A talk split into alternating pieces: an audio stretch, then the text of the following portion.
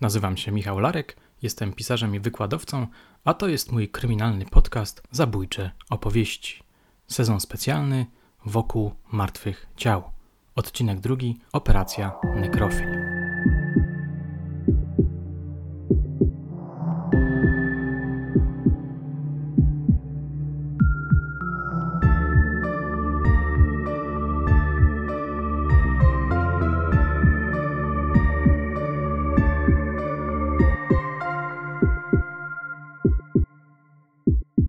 Nowe wydanie Martwych Ciał, reportażu o Edmundzie Kolanowskim, jest rzeczywiście nowe. Na czym polega owo nowum? Otóż jakiś rok temu udało mi się dotrzeć do majora Romana Wojtyniaka, który z ramienia poznańskiej Komendy Miejskiej prowadził śledztwo w sprawie zabójstwa 11-letniej Alinki K. Oficer, operacyjniak z krwi i kości, który wówczas był podporucznikiem albo porucznikiem, opowiedział mi, jak dokładnie wyglądały poszukiwania przestępcy oraz jak przebiegło jego zatrzymanie. Tego rodzaju materiałami nie dysponowaliśmy podczas pracy nad pierwszą wersją. Pierwsza wersja to w gruncie rzeczy opowieść przedstawiona przez oficerów dochodzeniowych z Komendy Wojewódzkiej, którzy przejęli schwytanego już przestępcę i których głównym zadaniem było tak zwane rozkucie, o czym mówiłem trochę w poprzednim odcinku. Zatem nowe wydanie przynosi nowe informacje, elektryzujące smaczki i emocjonujące sceny. Jeden przykład. Major Wojtyniak twierdzi, że Kolanowski w trakcie przesłuchania przez kapitana Gajdamowicza przyznał się początkowo do sześciu zabójstw. Potem się wycofał, ale przecież w czasie procesu wycofał się ze wszystkich zabójstw, czemu sąd nie dał wiary. Być może więc przestępca miał więcej śmiertelnych ofiar na swoim koncie. Nowe martwe ciała przynoszą więc trochę bardziej pogłębiony profil Kolanowskiego. Mówię tu głównie o pierwszym rozdziale, który został radykalnie przebudowany. Na potrzeby niniejszego odcinka umówiłem się z majorem Wojtyniakiem na nagrywaną rozmowę. Oto jej fragmenty. Posłuchajcie opowieści naocznego świadka, oficera, który był szefem grupy prowadzącej śledztwo o kryptonimie Nekrofil.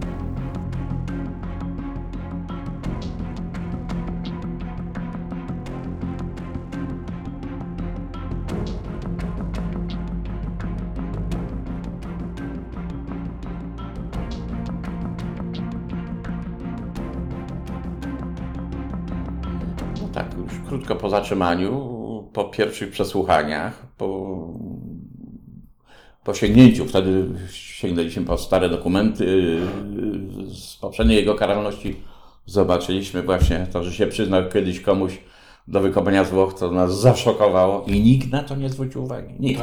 Nikt. Nikt. No to było szokujące dla mnie.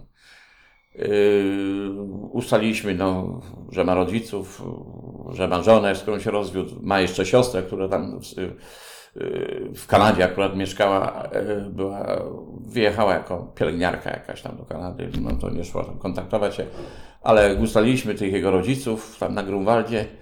Ja mówię do szefa, ja pojadę do nich, bo ja umiem rozmawiać ze starszymi ludźmi, no ja poza tym to trzeba tam no, delikatnie rozmawiać z nimi, żeby, żeby albo się nie zamknęli, al, albo no, no, no, żeby nie zapłakali się, albo coś w tym stylu. Byłem w tym domu. Matka bardziej pamiętam, taka sobie dosyć pulchniutka, korpulentna trochę. Ojca mniej pamiętam. Ile matka miała? Pamiętam. Z tego, co sobie przypomina, była w wieku moich, moich rodziców, bo moi rodzice byli 1905 rocznik i yy, ja mówię, bo jak tam ustaliliśmy, ja zaraz sprawdziłem w ewidencji ludności, też chyba była, nie wiem, czy oboje, czy ona była 1905 rocznik, ta matka. No bo Kolanowski był chyba z rok młodszy ode mnie, czy starszy ode mnie. Starszy, 47 chyba, ja 8. Tak. Yy, no, wpierw bardzo delikatnie zacząłem z nią rozmawiać. Byłem tam, przedstawiłem się, że jestem z komendy miejskiej policji. Dokładnie nie wiem, jak ją poinformowałem, że zatrzymaliśmy jej syna, że jest podejrzewany o, o, o, o brzydkie przestępstwa, o straszne przestępstwa. Jak pan to ujął? Dokładnie już nie potrafię tego panu powiedzieć. Bardzo delikatnie to powiedziałem jej, bo się bałem, żeby się nie załamała, żeby jakiś zawał serca ją nie strzelił albo coś. Tak jak sam jak wchodziłem do rodziców Alinki po znalezieniu zwłok, też nie wiedziałem jak się zachować. Pierwszy raz byłem w takiej sytuacji. Nie wysłali. Też bardzo mówi, jak tu powiedzieć, że jest trupek, znaleziono tego. Mówię, dostanie zawał i padnie przy mnie. No, nie, wcale bym się nie dziwił, jakby to zrobił. No ale u tej matki zachowała się. Ona już coś tam o nim wiedziała, no przecież był już karany wcześniej, także wiedziała, że, że, że, że ma jakieś tam inklinacje e, w kierunku seksu. Wtedy się chyba od niej chyba dowiedziałem trochę, że no już takie, no o życiorys to wiadomo, jego pytał Zbyszek, ale z nią na tyle, co ja rozmawiałem, y, to, to mówiła o tym cmentarzu, o tym, y, to był chyba brat jego, czy siostra, nie wiem co zmarł, y, że codziennie, prawie co drugi dzień bywali na tym miłostawie, on tam się prawie wychowywał, a, ale jak zrobiliśmy z nią rozmowa i jeszcze inne rozpoznanie wśród innych, e, potem zrobiliśmy y, mieszkańców tego bloku, gdzie ci jego rodzice mieszkali, to wyszło to, nie wiem, czy to matka mi powiedziała, czy w tym rozpoznaniu wyszło, że zaczęły masowo ginąć elementy bielizny damskiej na strychu, bo strychy były w takich starych budach i tam się suszyła bielizna ludzi. Nie wiem, czy, jakieś było dojście do tego ogólnie łatwe, no jakiś klucz było od tego strychu. Y, Jakieś majtki, jakieś staniki zaczęły ginąć. On już wtedy to kradł i to już to była jako jakaś inspiracja do onanizowania się już wtedy. Tak, już wtedy. Elementy damskiej bielizny. I to jako młody chłopak jeszcze. Jeszcze przed y, tym jego pierwszym ślubem z tą, z tą kobietą, z którą miał dwoje dzieci, dwoje dziewczynki, z tego co pamiętam. Y, Matka no, była załamana, jak, jak tam się dowiedziała. Y, Nie z mojej inspiracji, tylko już potem, chyba z inspiracji Jurka Jakubowskiego, y, ściągnięto ją potem do komendy. Y, Miała kontakt z synem. Z tego, ja nawet nie wiem, czy byłem, nie byłem świadkiem tego, bo chyba mnie zawołali. Prawie 50 lat, niektóre sprawy uciekają. W każdym razie bardzo porządnie się zachowała ta jego matka. Powiedziała mu, że co zrobił, to ma się przyznać, ma wyrzucić z siebie, to będzie dla niego łatwiej i tak dalej. Przypominam są tą jego, sobie tą jego matkę, no bidna kobitka była. e, No, popłakała pewnie, taka prawie już starowinka, no bo ile ona miała wtedy lat? 80. No, tak pod 80 prawie była. Yy, No to się, to się mogłem dowiedzieć z tych z młodych lat, z tego, no, ewentualnie yy, o wychowaniu. o swoim synu? Jaki portret młodego Kolanowskiego się wyłonił z jej zeznań? Dokładnie już nie pamiętam, przyznaję. Yy, No, bardzo, bardzo była zaszokowana tym wszystkim. Yy, Obwiniała siebie może? Myślę, że nie. Myślę, że nie. Myślę, że nie. No była taka trochę podłamana.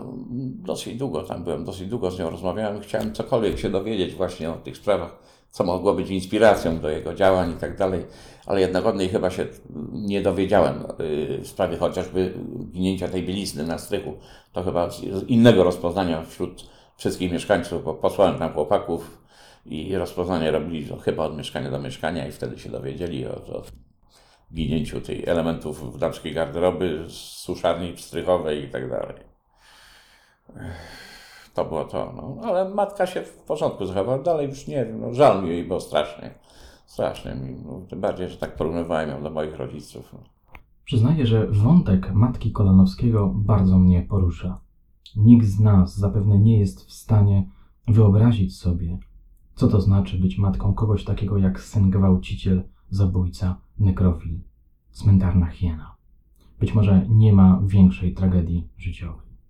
Podobno została pochowana na miłostowskim cmentarzu, tam gdzie leżą jej dwaj synowie, w tym Edmund. Pytałem majora o szczególnie emocjonujące momenty śledztwa. Opowiedział mi o kilku takich, nie chcę jednak zdradzać teraz wszystkich przed premierą książki. Wybaczcie. Coś wam jednak ciekawego zaproponuję. Kuchnię pracy funkcjonariuszy operacyjnych. Oto udało im się namierzyć mężczyznę, który pasuje do profilu sprawcy. Nazywa się Edmund Kolanowski i mieszka na ulicy Wodnej, położonej na Starym Rynku. Od razu mówię, idę do Knofa. Jak dowiedziałem się od Bogusławskiego o, o, o tej sytuacji z Wodnej, mamy sprawcę, mówię. Idę do Knofa, opowiadam mu wszystko. Ten dzwoni do Zamelskiego od razu i praktycznie decydują o zatrzymaniu z marszu. Ja mówię, szefie, no tak z marszu nie można. No trzeba poustalać. Jego rytm dnia, gdzie jest, co jest, czy jest w pracy, czy jest w domu. Trzeba rozpoznać, wysłać ludzi. Ja mówię, no to wszystko trochę czasu potrzeba. No nie, chcieli realizację z marszu. Dlaczego im tak zależało na no, no, na sukcesie. Na sukcesie, wiadomo, że na sukcesie. Na, na, na liście nagród wszyscy byli tam na pierwszej liście. Ja byłem na drugiej albo na trzeciej. na, nagrodę od ministra dostałem, szczerze mówiąc, za tą sprawę. Ale nie starczyło mi na porządną wódkę na, do grupy operacyjnej. No tam nie wiem ile to było, już zapomniałem. Ale wracając może do tej realizacji, no może dobrze, że ten Knof, ale z późniejszego dopiero punktu widzenia to było, chciał szybkiej realizacji, gdyż y, nie wiem w jakim momencie on to powiedział. W którym momencie on to powiedział? Nie mógł za szybko powiedzieć, bo zabójstw uciekał przecież. Nie wiem w którym momencie on to powiedział, ale potem y, zeznał, że przyznał się do zabójstw, do zabójstw. No, nieustannie z nim powtarzano wiele spraw żeby po, potwierdzić to i tak dalej, y, zeznał, że krótko po zabójstwie Alinki, jak już y, wycięte narządy mu się zepsuły i wrzucił je do pieca, postanowił zdobyć nowe narządy i już przygotowywał się do zabójstwa jakiejś znajomej tej konkubiny swojej. Już miał to w głowie nagrane i miał to zrobić lada dzień z tego, co powiedział. No, zeznał nam, że, że taki był napalony, że, że, że yy, chciał zabić jakąś koleżankę. Tak nam zeznał. Nie wiem w którym momencie. Przyznaję, że pewnie to był ten moment, kiedy już się przyznał do zabójstw. No, no bo wcześniej nie, nie mogło to być. Nie mogło to być. No, przyznaję, że wtedy powiedziałem, może i dobrze, żeśmy go wcześniej zwinęli. Może uratowaliśmy komuś życie. Człowiek jest mądry post factum nieraz. No, no ta sytuacja trochę mnie no, podbudowała, że jednak trzeba jednak iść ostro. Zresztą już po tym cmentarzu, po tej sprawie miłostowskiej, tej majowej, poszliśmy bardzo ostro. Ja niewiele w domu byłem, niewiele spałem. To, no, robiliśmy to, co mogliśmy. Rozpoznania były błyskawiczne. Przyznaję, że no, głównie wtedy ja siedziałem, kontakt z, z szefem działoleku, super facetem, który naprawdę no, włączył się, pomógł nam dużo. No, włączył się jak oficer operacyjny, dużo nam poustalał, Mówię tam, dużo nam powiedział. No uczestniczył w zatrzymaniu, szczerze mówiąc, Kolenowskiego. Major Wojtyniak wspomina o szefie Ziołoleku. Krótkie wyjaśnienie. Śledztwo zaprowadziło milicjantów do tej firmy właśnie. Okazało się, że wśród jej pracowników był niejaki Edmund Kolanowski. Jak już sygnalizowałem, Kolanowski w trakcie przesłuchań przyznał się do sześciu zabójstw. Zapytałem swojego rozmówcę, czy to go zaskoczyło. Czy zaskoczyło? Myślę, że nie. Myślę, że nie. Myślę, że nie. Jak z nim rozmawiałem, wielokrotnie z nim rozmawiałem, siedzieliśmy tak jak z panem teraz siedzę. Ja widziałem tego szczurka, widziałem te jego oczy takie. Ja widziałem, że on coś ma w sobie. Tym bardziej, jak już przeanalizowaliśmy dokładnie tą sprawę, to Jeżyce chyba prowadziły z 70. lat. Mówię, kurczę, jak już wtedy to, no ale jak już tele, y, y, inspiracją wyszło, y, to inspiracja to było jeszcze przed przyznaniem się Gajdamowiczowi. Telesfor przyniósł informację, że Warszawa zgłosiła, że mają zabójstwo z profanacją zwłoku, z wyciciem narządów i tak dalej. No mówię, kurczę, no. Dwóch takich chyba w kraju nie jest, jakichś, jakichś padalców, nie? Momentalnie nam dokumenty nam poprzysyłali i mówimy, no musiał to być on. Tylko ta wizja lokalna Zapomniałem, czy była już po jego formalnym przyznaniu się do tych zabójstw? Myślę, że tak. Czy jeszcze przed? Nie, po przyznaniu się, bo przecież chodził, pokazywał na, na tym. No, muszę powiedzieć, że ja patrzyłem na to, no, przede wszystkim patrzyłem, żeby mnie zwiał, no, ale policjanci tam pilnowali, ja go miałem na kajdankach, ale nieraz go musiałem zwolnić. Jak on e, na tego manekina się rzucił, i pamiętam, że obracał ją. Tak leżała, nie, tak, tak leżała. Wielokrotnie zmieniał to, pasjonował. Widziałem, że jakaś pasja w niego wtedy wchodził. No, wchodziło coś w niego, coś było w nim. To był człowiek dla mnie, ja nie jestem psychiatrą, to był, nie był zdrowy człowiek psychicznie. Psychiatrzy ocenili dwie grupy chyba psychiatrów, że psychicznie on jest zdrowy, tylko ma wszystkie zboczenia seksualne, a zboczenia seksualne nie, nie są chorobą psychiczną. Nie wiem, na tyle ja się jako niefachowiec nie potrafię wypowiedzieć, ale, ale we, niemożliwe. To, to, zdrowy człowiek nie, takich rzeczy nie mógł zrobić. I podobno, to Jurek mi mówił, w wizji lokalnej na Ramowicach też mieli taki manekin. To samo, podobno też dosłownie y,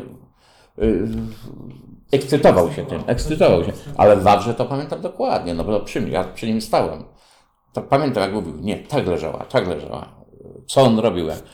Pociągał ją, to kurczę, Jezus, to z tyłu słyszałem na drzewo z nim, na drzewo, jakieś ludzie, to gapie jakieś siedzieli, nie? bo widzieli, że jakiś tam morderca.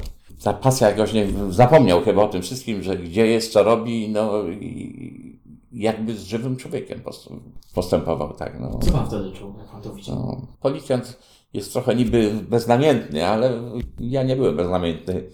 No takie... Ja wchodziłem zaraz o, w rodzinę, w to, że komuś kogoś pozbawił czegoś no, ja nie potrafiłem uwierzyć, że można kogoś zabić. A czy to był przerażający widok? No taki szokujący trochę, szokujący trochę. Robił to nie, że mu prokurator to wskazał dokładnie, to tamto. On to robił ze swojej inspiracji, dosłownie, na tym manekinie. No, muszę powiedzieć, że, że, że czuł się jak ze zwłokami, jak ze zwłokami.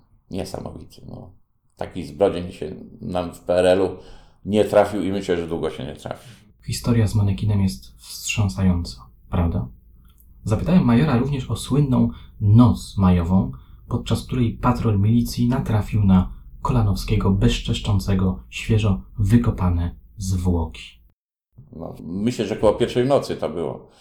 Dostałem chyba wpierw telefon, że jest, jest zdarzenie na cmentarzu, natychmiast mam się zbierać i tak dalej. No za dosłownie 2-3 minuty był radiowóz, zbiegłem na dół, wrzuciłem coś na siebie. Broni nie miałem, bo wtedy jeszcze nie zabieraliśmy chyba broni palnej do, do domu. Nie wiem, czy jakiś gaz miałem, nie pamiętam już. No. Mówię, a facet miał zawsze dwa ostre noże ze sobą. Jedziemy na ten cmentarz, wyrzucają mnie. Po głosie, po jakimś, nie wiem, czy jakichś światłach, czy latarki, tam wyczułem, gdzie to jest, dobiegłem. Kto już wtedy był? No chłopaki przede wszystkim byli, relacjonowali mi sytuację. Już chyba był jakiś pies, no i powoli się zjeżdżali wszyscy święci. No, była informacja do szefów, że jest sprawa na cmentarzu, że prawdopodobnie był sprawca, uciekł. No wiadomo, że zaraz Knof był i nie wiem kto jeszcze, tam nie pamiętam z kierownictwa, czy Zamelski przyjechał, czy nie. Ale oczywiście nie dopuszczaliśmy nikogo do grobu, żeby, żeby nam śladów nie zadeptali. No i to było bardzo dobre. Jak już się, y, techników nawet nie dopuszczałem, dopóki się jasno nie zrobiło. Jak już się jasno zrobiło, to był maj, to się szybko dosyć jasno robiło.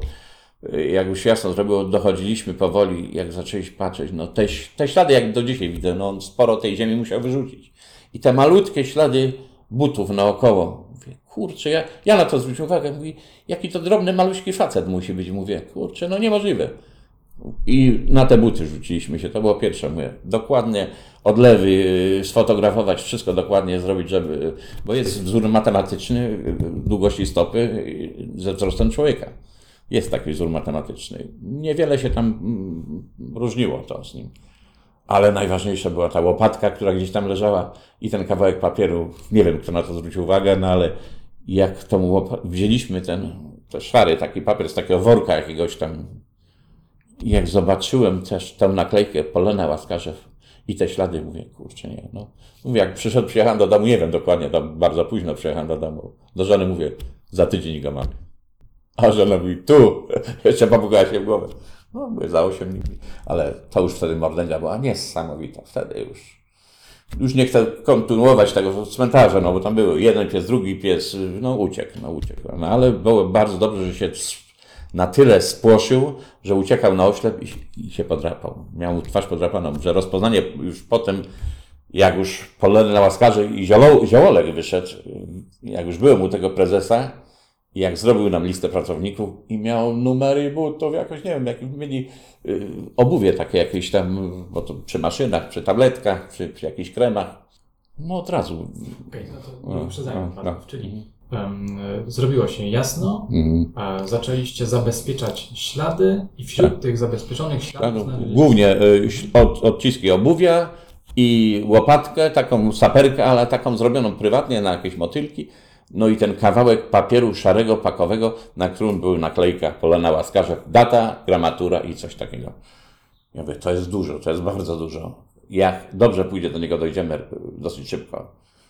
No i już na drugi dzień, czy nawet na ten dzień, bo już do domu nie, nie pojechałem przecież w tej nocy, od razu fonogramy zaczęliśmy wysyłać w teren, yy, ustaliliśmy, gdzie ten łaskarzew jest, do komendy miejscowej, żeby nam zrobili rozpoznanie, co to może być. No, dosyć szybko chłopaki zrobili rozpoznanie, przysłali nam, że dwie fabryki w kraju, jakieś opakowanie do kremów yy, tego typu w tym czasie, jakaś fabryka w Bydgoszczy i fabryka w Poznaniu, Ziabolek. Kurczę, ziołolek. Co to jest ziołolek? Zaraz, tyk, tyk, tyk, sprawdziliśmy. Firma, która robi kremy jakieś. Nawet moja teściowa pracowała w ziołoleku, tak, tak że, że, że, że coś o tej firmie wiedziałem. Do, tylko ustaliliśmy, gdzie, gdzie ma siedzibę, tam no, pewne ustalenia. I ja mówię do szefa, idę do prezesa firmy. No, no i, to, to, i tak było. No, to było blisko przecież do, do kina Gwiazda, tak? Gwiazda przedstawiłem się, to pamiętam, to było, to było fajne. Facet stał porucznik, tu mówię, Wojtyniak Komendy Poli Miejskiej Policji. Tak patrzę na niego, mówię, panie prezesie, przyszedłem do pana, ma pan w filmie zabójcę. Facet widziałem, aż nabrał powietrza.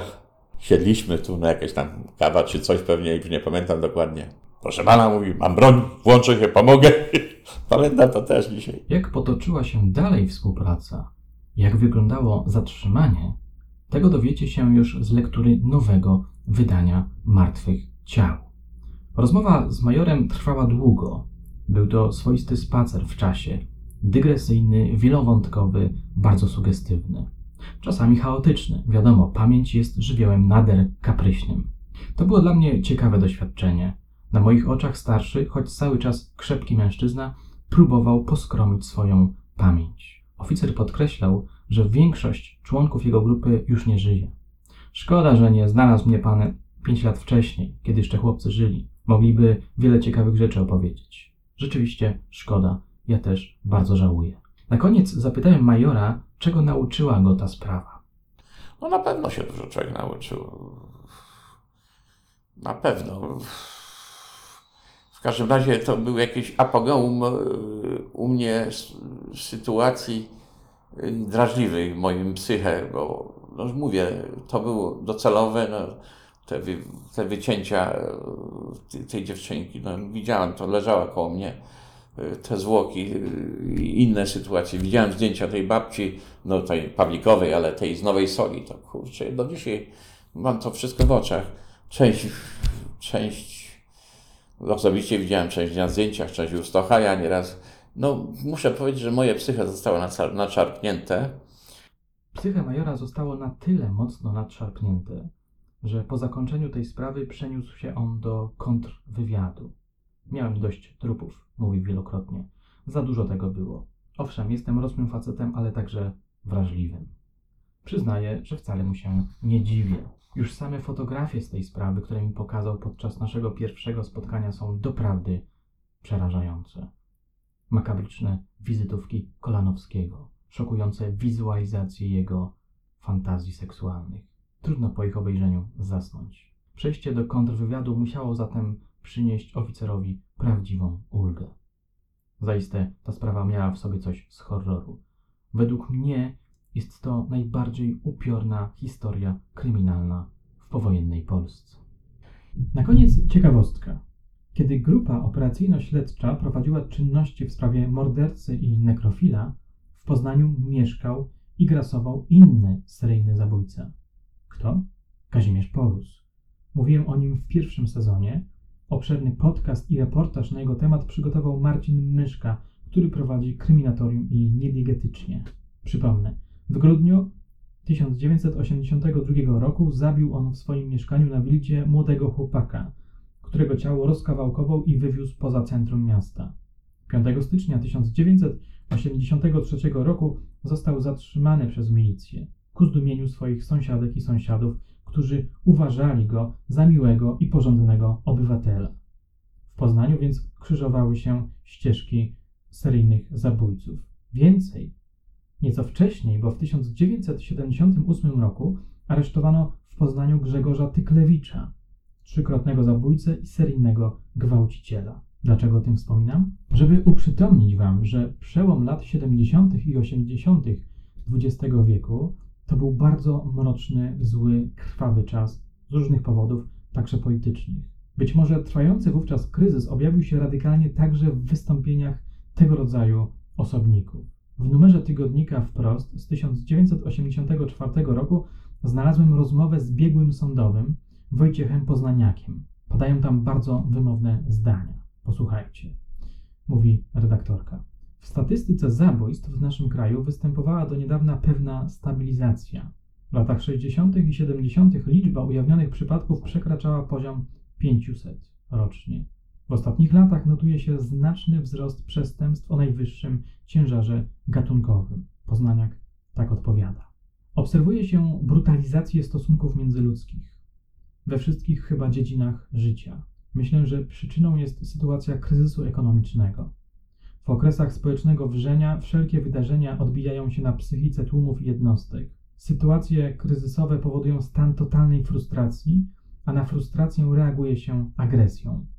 Dotyczy to w szczególności ludzi o słabej kondycji emocjonalnej. Dotyczy to ludzi agresywnych, gwałtownych, zwłaszcza tych, którzy mają już doświadczenia przestępcze. Nie zdziwcie się zatem, jeśli któregoś dnia powiem Wam, że zamierzam wydać serię kryminalną, która będzie osadzona w latach 80., w mrocznych latach 80. Na dzisiaj to wszystko. Dziękuję za uwagę. Do usłyszenia niebawem.